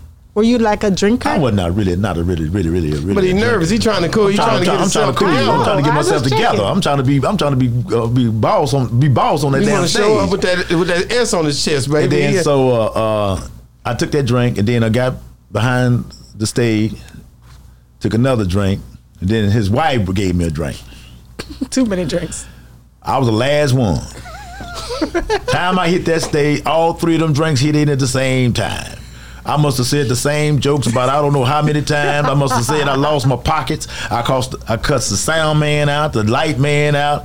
I was embarrassed as like I was I was embarrassed. Killed it. I said, God, dog. I said, "Ah, boy, I was just so embarrassed by that. Then I say, then the circus called me. The circus called and asked me, do I want to, you know, do, because they saw me in this play with this girl, so they thought me would be a good combination. So they called. So yeah, I, I, I, I'll take the meeting to see what was going on. And I took the meeting, and next thing you know, I'm the ringmaster for the UniverSoul Circus. Mm. Wow. I ring so so I did that for almost five to eight years, almost ten years. Wow. doing that, That's hard. uh, uh, uh, doing that. I don't know why. What comes to my mind when you're saying all this stuff is your father, where he said he can make a job out of anything. Make a job out of anything, Anything, and, yeah. and that's and that's that, that's what happened to me. I'll take a job. I'll make a job. I ain't, I ain't too got no pride to do. Even the pandemic, I, I started a because I know I wasn't no top billing comedian, and a lot of co- everybody started podcasts and all that. I'm a man physically work. I Yeah. like physically work, Yeah. and so I, so I started a lawn service business. Shoot, I, I, I made money doing lawn service Lawn business. service. I want to ask you about. I, I want to go one back to. Steve. I'm not to Steve to the to the Apollo. I got to get back into that Apollo. Is yours It's anywhere? not about Apollo, but you know, with the com- comedy that you've been talking about, you keep saying that you didn't feel like your comedy was up to the par where you wanted it to be. When in all this time, when did you feel like you reached to that point? Did you ever reach to that point? I reached well. I started watching Kevin Hart wow. because I said, "Where am I gonna get the material from?" Okay, Richard Pryor, Eddie Murphy, Bill Cosby are superstars. We we we feel like we'll never get to that point, but the person that really brought black comedians to a point where they can be feel good and comfortable, and lucrative was Robin Harris. We watched Robin Harris. We all could be the uh, Robin Harris. May not be, might not get an Eddie Murphy or Richard Pryor uh, Bill Cosby, but we can get to that. We can get to that Robin Harris because he was down home, and I we and, and we lo- we loved it.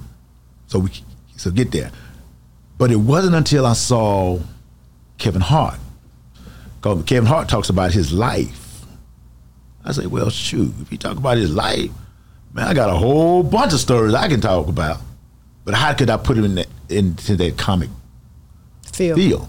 And then that's what I've been doing. I, I just I left Germany. I went to Germany. Uh, Yeah, we talked while you was in yeah, I Germany. I in talked- Germany. Shoot, I, I, I let it go. So my thing was I had to start letting loose. I wasn't letting loose. I wasn't being. I wasn't loose. I was too trying to be nice guy, trying to be structured, trying to be this. I said I gotta let it loose. When I let loose, them jokes is coming. Kevin Hart is a different animal when it come down to just being himself and talking about his family too and doing his thing. Right. And you see his whole layout and in, in, in the way his comedy came, he had some downfalls before his peak. And that helps too, right? Like, like, because nobody didn't expect him to be the Kevin Hart he is today. When I talked to Faizon Love, he was like, yeah, you talking about Blackfoot? You know, he was just a dude that was around. You know, Well, uh, Kevin Hart worked hard, and he learned from Dane Cook for how his marketing is concerned. Yeah. and uh, he took a chance on himself for as going to uh, clubs. You know, I, I read the story. I got his books. I mean, I, I read all of it. I bought Chris Rock book, Bernie Mac's book, uh, Sid's book, Deal. But I buy. I mean, I buy books and I read. I support them. They don't know I'm supporting them. Yeah. but I support them. They know I- now. I, you know, I don't, you know, I, I support them. I don't say, I don't say very much. They all, a lot of comedians put me down and certain stuff, but I don't say much, man. No. I ain't got nothing. I ain't got nothing to prove to That's nobody. good. That's I, good. I, I did what I had to do. My name still reigns for supreme, Oh, whether it's good or definitely. bad. Because Shucky Ducky means disappointment or excitement. So you go, if you go talk to me on the bad side, you got me. Talk on the good side, you got me. Let me ask you about the Apollo I was going a while ago. Um, just to get back to, did you? What I know, Jamie Foxx used to be around that every now and then. Did you ever run into Jamie when you was around? No, I saw Jamie at the comedy store, but I didn't.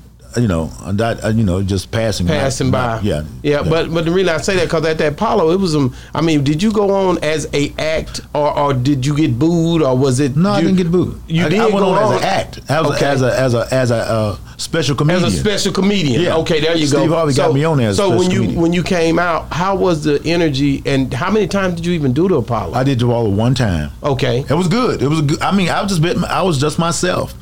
I just I was just myself, and it did I did good. I Yeah. mean, I did. I, I, the, the the tape is on on my Facebook page. Is on my YouTube channel. But how was it? How was it when you come out there? What what made New York and that whole situation different than what you'd ever faced? A lot of time we're afraid of, New York because we think New York is a hard people uh, and things of that nature. Now I was kind of concerned about it being in New York because it's Shucky Ducky. I said, "Oh man, they're gonna think I'm country and all that kind of fun." I found them jokers just as country as we are. Yeah. some of the people come from Mississippi and Alabama. And, you know, so the, uh, they up in up in New York, so they really enjoyed you know what I did. I mean, they had they had good. And matter of fact, when I left the Apollo that night, I performed. Tina Graham was there. She said, "Well, they got a club. They got a club over here called across from the Apollo called the Perk Club, the Perkins Club, or something yeah, like that." we were just Club. in New York when I called you, yeah. and I, we was over there by there. It was a Perkins Club, and so they had a comedy night that night. And I just came off this high of being at the Apollo, and there was some gangsters in there, Hey. and uh, they were saying uh, this gangster put up, I got a hundred dollars. Somebody can make me laugh because ain't nobody made them laugh all night. Hundred dollars. You put it up. I walked out there with that hundred dollars in my pocket. oh man, that's good stuff. So you wasn't playing no games with them. Uh, because I had the joy of comedy. It wasn't it was just having fun with it. I wasn't in competition with people. I just like to have fun and tell my jokes. And I learned the way of phrasing the jokes from the comedy class. Okay. Okay, now now you're trying to bring black experience into it. See, because I wasn't a comedian that goes deep to, to sexual or to talking about white people and this all that. I wasn't that type of comedian. So at that era, Def Jam was an era of bam in your face type of a comedy. It wasn't no int- intellectual type of a comedy. It wasn't comedy you got to think. If you got to think about the comedy in the black clubs, they ain't don't want to hear that. Did you you was you was on BET Comic View? I did Comic View. What was what was that like dealing with BET and dealing with you know that whole setup that they had arranged for that programming? That was that was that was that was that was really good. I mean, matter of fact, like I said, I got the comedians um, from Dallas to get on uh, uh, Comic View. But how was it? Did they did they they just filmed it here and broadcasted it, or Well, did you they- have the to go first- somewhere? How was it? Well, they they filmed the well, the, the one that did. They filmed all the people here when I gave the straws. So they they showed little clips on the Vuku Ray type of thing. Okay. Then they started the contest. Okay, DL was getting ready to leave. I think DL was getting suing them. They had a problem with DL, or DL had a problem with them, and so they was getting ready to. Uh, DL was going to uh, go. So in order for them to come up with a host, they did the contest, Mm. and so Cedric became that uh, became the new host of Comic View, and then so I just got into the contest just for exposure of Sh- uh, of Chucky Duck. Chuck it, You're always on that. Uh, uh, Chuck it, Chuck it. yeah, I, I was just gonna, I got. I just wanted to get the exposure. I didn't want to win nothing. I just because I knew what my material was. I, I couldn't just go last. that name out. I was just I getting the it. name out. That's all it was. And then I wind up winning. And then that's that's, that's what you got to do. You see, I, I, I wind up winning a thirty minute special. man. And I didn't have. I say, man, they got 30 minutes of jokes. No, I didn't have no thirty minutes. No See what I'm jokes. I said I saying? didn't have no thirty minutes jokes. And then I said, I said back, I told him, I said, I got a problem. He said, what? I won. He said, what's your problem? I ain't got no jokes.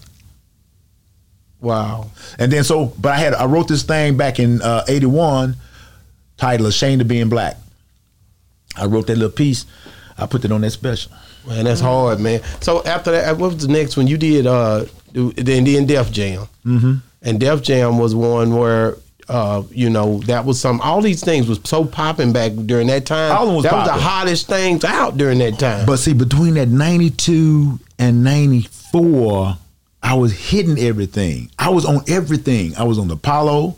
I was on BET's Comic View. I was on Def Jam. I was on Uptown Comedy. Yeah. Uptown uh, Uptown Comedy Club. I was on everything. So I was popping. Bam, You did your thing. everywhere.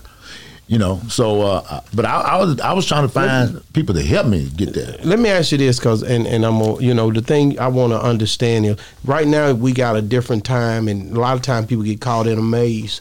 Uh, I talk to all the comedians. I talk to uh, Faizon. I talk to Carlos Miller. I talk to all of them. I've talked to Country Wayne. I've talked to a bunch of these guys.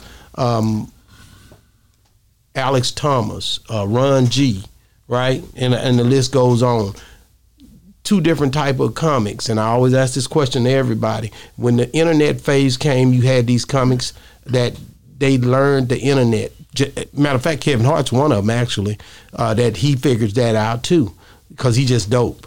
But a lot of times people struggle with these two worlds. One is the internet world where these comic you got the internet skits the comics they jump up two, three, one minute, they do their thing. Then you got the traditional ones like yourself who stand on that stage, uh, had had that pressure put on them. You know, both two different companies making money. Both of them make them worlds making money today. How are you learning to maneuver in them? Do you think the the internet one is one to respect, or do you think it's one where they got to grow some more, or do you feel like the one that basically the traditional way is the way? Both of them in the way. Both of them in the way. I, I, I applaud the internet comedians. See, when we were coming up, we had to work on our act, then get exposure. Now you can get exposure. Now you got to work on your act. It's just reverse. It just That's all it is. You know, yeah, there's no really no school for comedians. Even though I went to a comedy gym type of a thing, if you want to get out there, the only way you're gonna get good at comedy, you got to get on that stage each and every day. And the more you get on that stage, the more you express your feelings, the more you get your voice to who you are. Not what somebody else wants you to be, is what you are. Now everybody ain't gonna like you. Everybody ain't gonna get your comedy. Comedy is what you can re- relate to. If I can relate to it, it's funny. If I can't relate to it, it's not funny to me. That don't mean you're not funny. It's just I can't relate to what you're saying. Wow. So you know, you just have to be who you are. Ain't nobody, ain't nobody uh, better than nobody. It's just somebody who got the most exposure, the person who got the big exposure. Everybody talking about the goat between Michael Jordan and, and LeBron, LeBron James. James. and all that kind of stuff. What you gonna base it upon? If you base it upon skill, LeBron James got the skills. He can play any position. He's got the skills, and he make every city that he in good. For as, but but you bank but you bank it on marketing. LeBron James only can affect the cities that he's in. Michael Jordan affected the world. Michael Jordan, who's more exciting to watch in their heyday? Michael Jordan. All day long. Michael Jordan was but Because Michael Jordan, because Michael Jordan was stingy. yeah, He was selfish. yeah, He was stingy. LeBron trying to please everybody. okay. He said, when you try to please everybody or try to be good to everybody and try to be, it's, it's boring. Did you ever want to get into any like the acting and all that? I did acting. I did a I did a movie with Alec Baldwin. Okay, Michael I know you said you Michael did the plays. White. You I did, the one- plays. You did. You I- did. Michael what was the name White. of that movie? Uh, Thick as Thieves. Thick- Oh yeah, And yeah, Brother yeah. Man, Brother Man put me on that. They was they was they, That's your boy right there. yeah.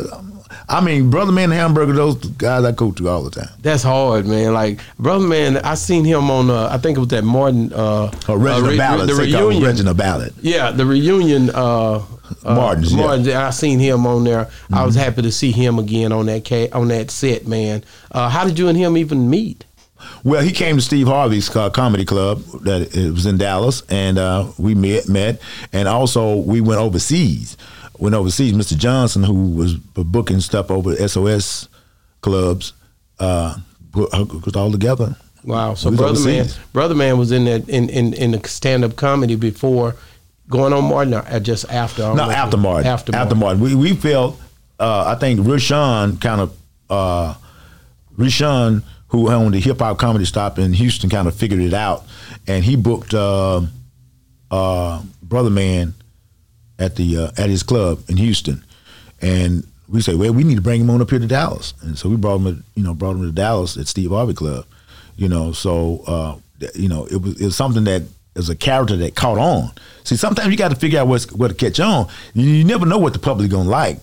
But if you got a certain type of niche or a certain type of uh, something they like, it catches.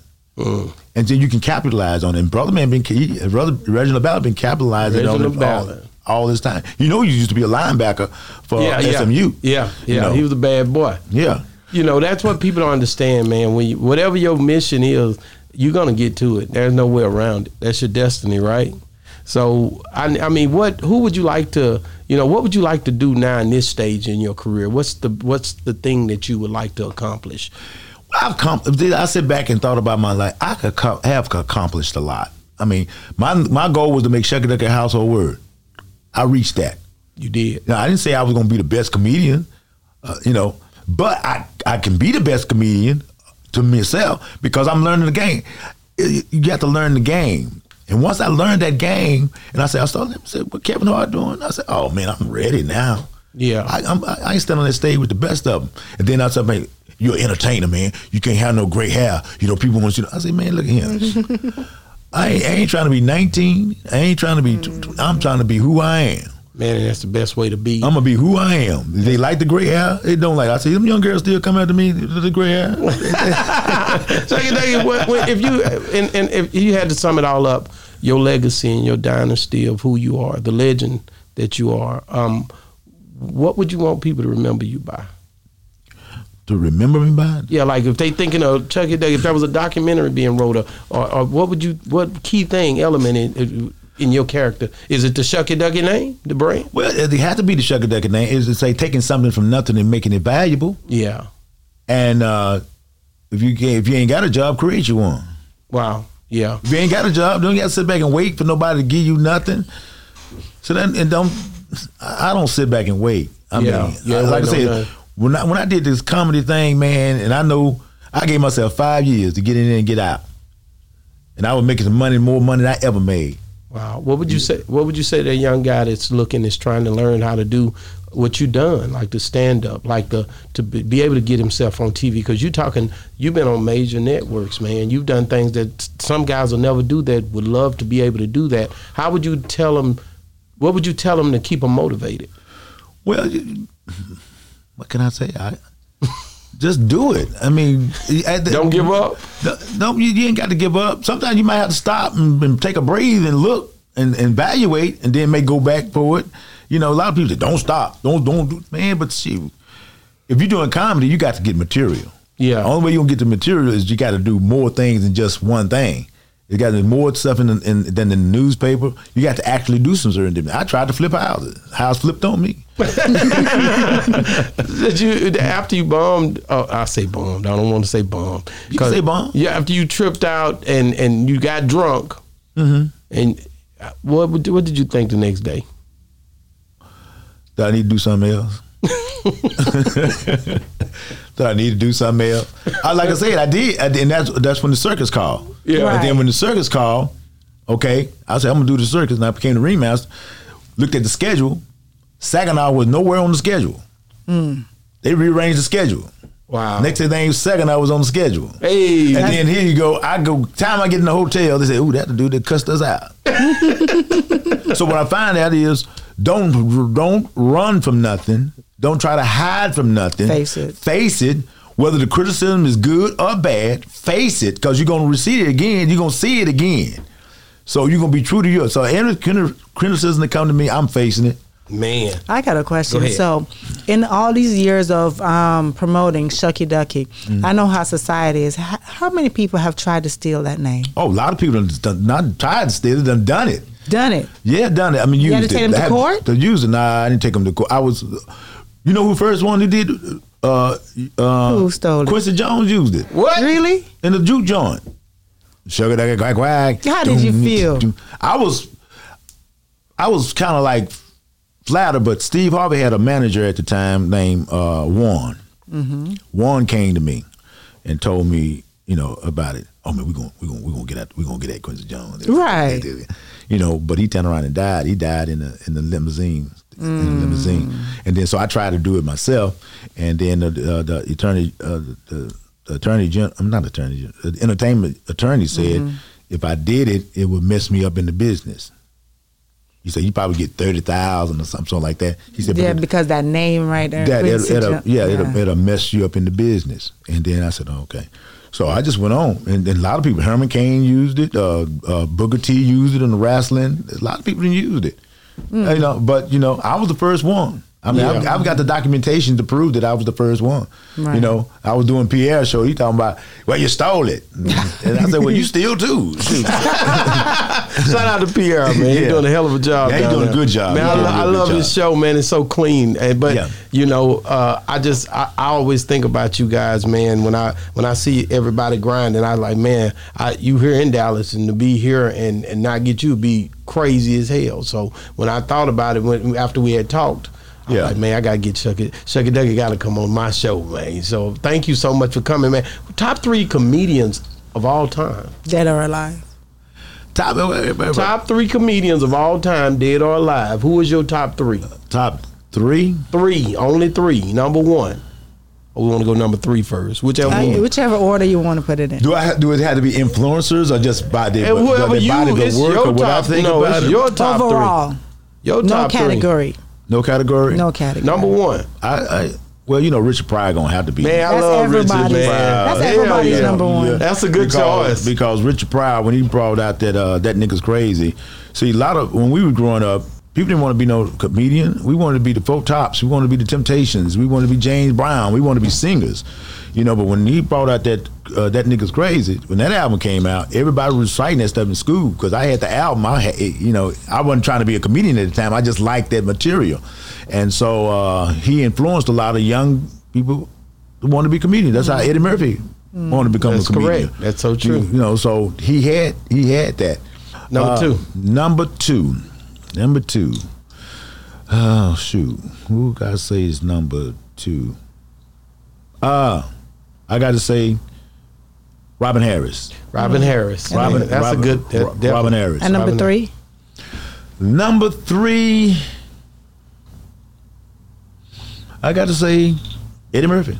Eddie Murphy, man. because Eddie Murphy put the sex appeal in comedy. Right. You could be you could be on stage and you got the raggedy t-shirt or whatever, but then you start dressing them in leather pants and stuff like that, and people want to be a rock star. That'll be Eddie Murphy. Eddie got- Murphy. Earlier, you mentioned that Kevin Hart was the reason why you started. You know, when you thought of, he changed the game. Was he the first person who started um, doing comedy about his life and so forth? Oh like no, that? Richard Pryor talked about his life. Okay. Uh, Eddie Murphy talked about his life. It's just the way he done It's it. the The way way- he you you looking. so You here's here's Kevin Hart starting out. I, I, I just hear stuff on the road. Kevin Hart didn't care who went in front of him or who went who he had to come behind. He didn't care. Mm. He stayed on focus of what he wanted to present. Okay. You know what I'm saying? Mm-hmm. A lot of us as comedians, we'll be afraid that somebody gonna kill kill your show. They come up, they bam, they bam, bam, bam, bam, bam, bam, knock it out. Then I got to come and uh, do a thing, and my stuff just die. Mm. Cause a lot of my, a lot of my stuff did that. Yeah. It did that. I mean, I did did a show uh, in the uh, in the in the, in the Bermuda. I did a show in Bermuda, and all them guys were bam, bam, bam, bam, bam, bam, sex going down, doing bam, and I come up there with this shucky ducky, and and then shit was just going going way down. Yeah. And I told the man, I said, man, we got to change the order of this show. He said, no, I ain't change. He said, we can't change the order of the show. I said, man, we got to change the order of the show. He said, we're going to change the money. I said, we ain't changing no money. I said, people still coming in because I'm here. We ain't changing no money. He said, well, what we going to do? I said, I'll tell you what, I die every night, but we ain't changing no damn money. Yeah. I said, he changed the order of that show. I hosted. Show went well. Because I knew what my lane was. Exactly. I, I knew, I knew what my. I, I knew what my strength was as far as my comedy was concerned. Because I was still trying to develop. See, because you got people gunslingers want to show you up off of your crowd, off, off of people who come to see you. Yeah. And then the people looking at me talking about, man, you should have shook, shook, shook, shook, shouldn't even been here. He should have been somewhere else. You know. So if I was supposed to say, okay, I'm going to name some comedians, and I want you to tell me the first thing that comes on your mind about these comedians, like what stands out the most. Um, Katt Williams. Very intelligent, uh, very funny, natural comedian. Bernie Mac. Uh, Bernie Mac, very confident. Uh, I, I just say he's, he had a lot of confidence. He had a lot of style. He had style.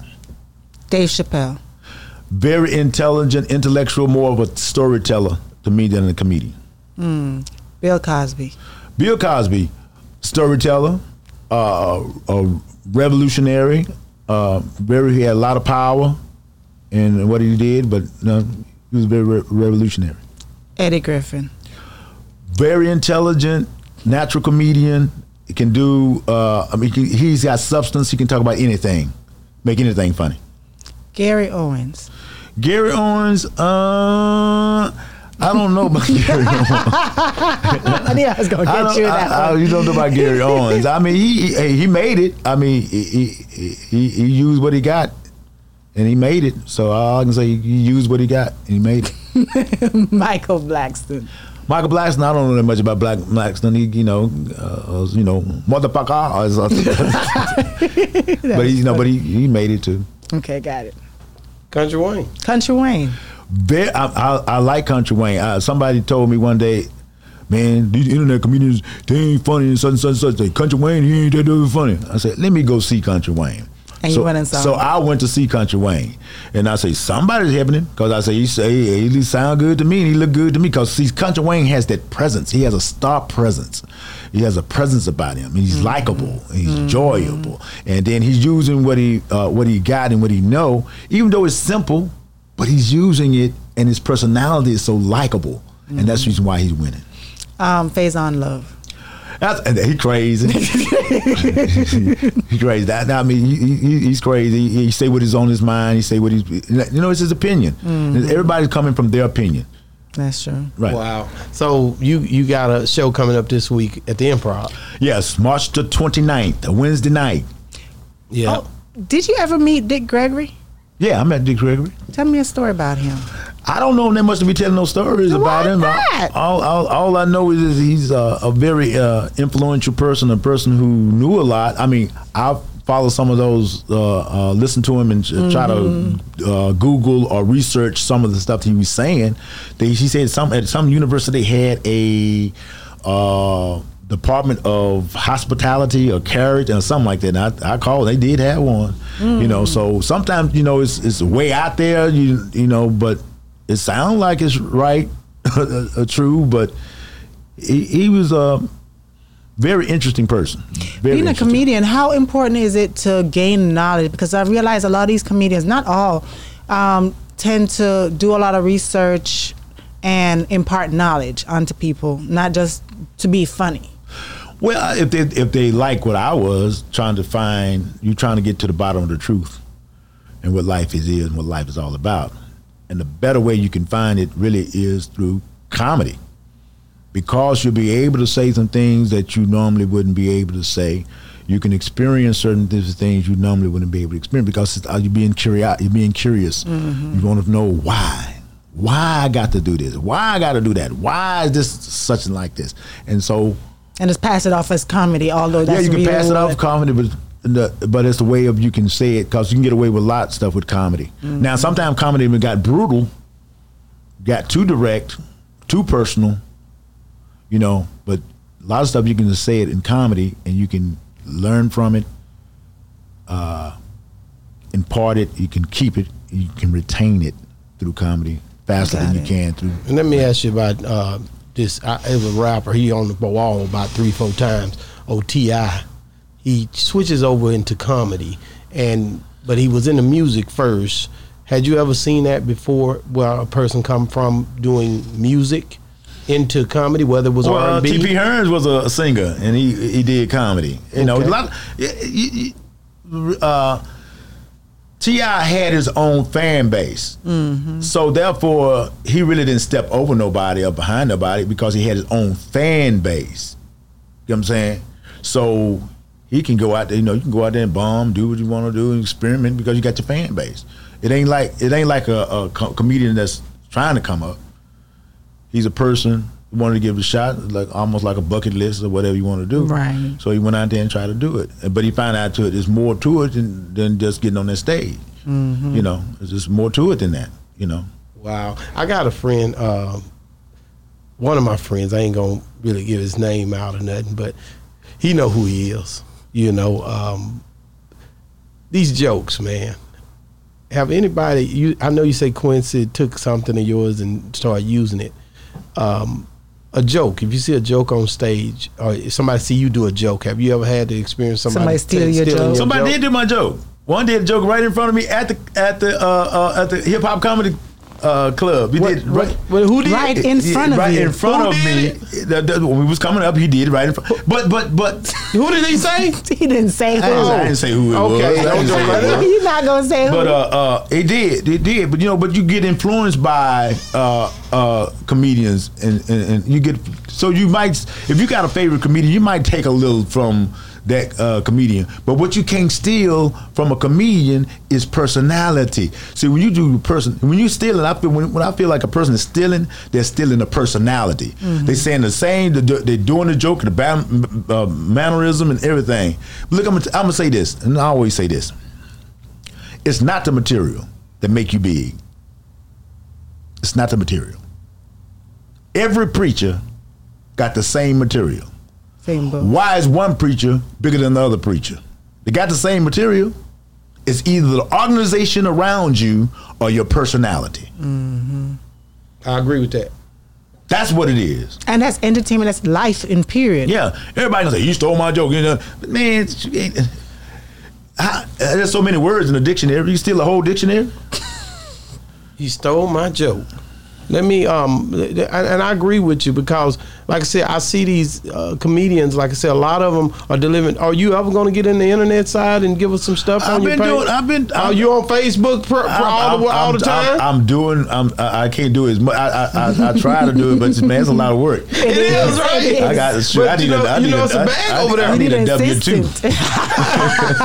it's a bag over there. I know it's a bag over there. You can do it. I mean, I said I got a I got a CD that I did back in 96, 97, mm-hmm. I always talked about the internet. I talked about the internet before it even blew up. Really? I, told, I told him you can make money with it.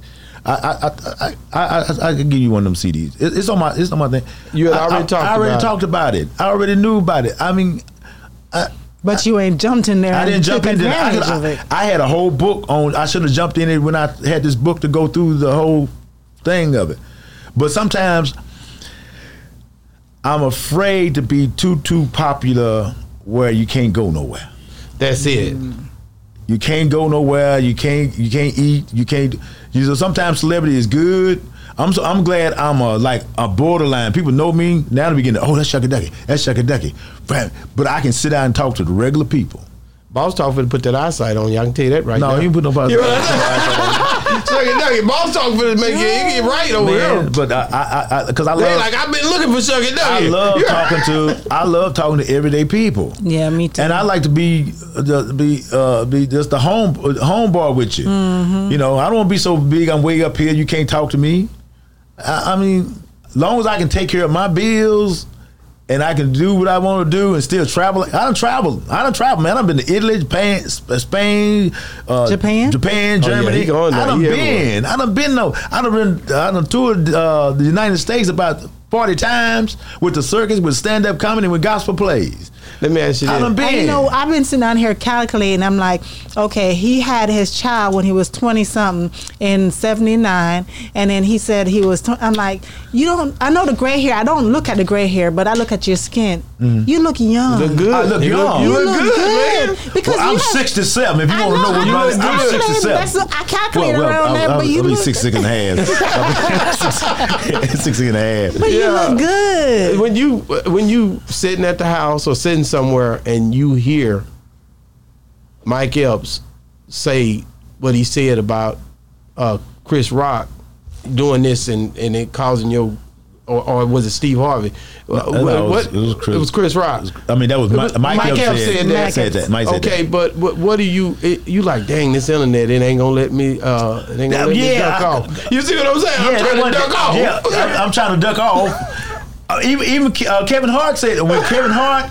When Kevin Hart and Mike Epps was in uh, having a battle back in the and uh, Kevin Hart say, "I do stadiums and I do such such." He told Mike Epps he do uh, clubs and, and theaters or whatever. You know, he say, uh, uh, uh, uh, uh, "Get on your level." He just say like "Shucky Ducky" or something like that. He said- I say, I, I said, "What? Why did I get into? it? Why they come telling me?" You know, because you know, because I had blew up. That name blew up, and they think I should be bigger than what I r- really Yeah. was. You know, but you know, I, I'm not hung up on. it. I did my thing. Did I made Shucky Ducky You're household word. That's what your aim was. yeah, I mean, I know what my lane is. Exactly. And I think that's I think that's dope to have. I know all, my lane. all you saying is I have self awareness. I need a battery. That's Oh, yeah. you- people like me who never knew who you are. I tell people every time they sit in that seat, Mm. people can hear your music or see your entertainment, comedy, yep. whatever, and they love it. But I think people fall more in love with you when As they find out who you are and the struggles that you had to go through and what you know what I mean. I think that's that. I think that's the antidote. I think that's what people are missing.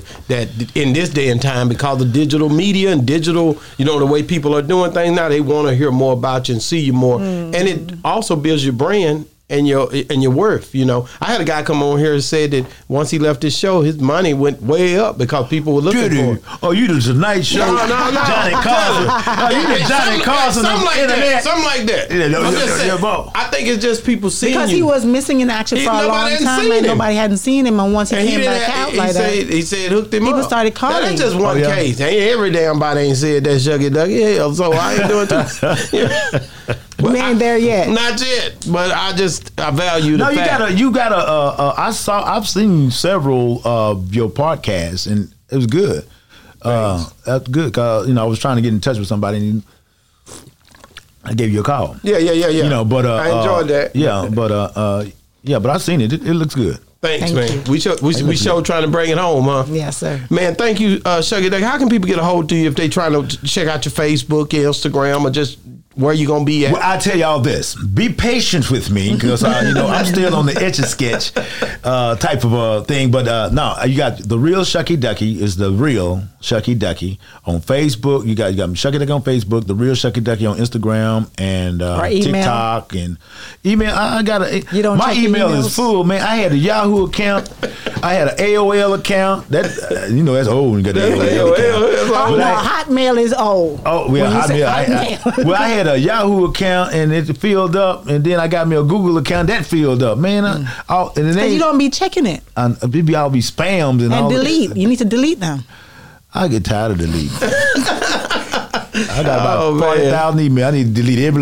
But I'm scared to delete everything. I, I'm, gonna- I'm gonna delete everything. Man. start all over again. So man, I, I, I want to say thank you for coming on Boss Thank Talk you, 101, yes. man. Oh well, thank you for having me. We love you. We appreciate you, bro. And he's, he brought up Tom John. I seen Tom John at the strip club about five, six years ago. I ain't seen him. Where's he Oh, you at? did, don't be. Oh, you did. Tell Where is he at? Well, you got to just throw that all out there. Well, I don't be know where uh, Tom you seen is. I ain't no. And we looking for Tom John over here Oh, at you Boss Talk 101. I want to interview Tom John over here at Boss Talk Well, don't be using me to try to get to Tom. John. I know, I know you know Shuck and I don't know him that. I don't know that. Everybody you talk, I don't know people that well. I ain't all into their business. Well, the one thing about it, if, if if they spoke your name or something like that, or if you said you've been around them, or if they just putting their name, in, you, your name everywhere. I knew your name. I used to be like, damn, that's Shucky Ducky. You know, it's just the name and the way you presented it that made people really It's a catchy remember you, name. man. It's real catchy. Yeah, and, and, and I think that's dope that we got the story out. And it's like it's like every time you say shuck it ducky now, it's like You you, have quack, to say quack. quack quack. Shuck it, duck quack, quack. Hey And man, you know what I say, man? Quack, quack, back. man, check it, man. It's been another great segment. A Boss Talk 101, where the bosses talk. and we out. Boss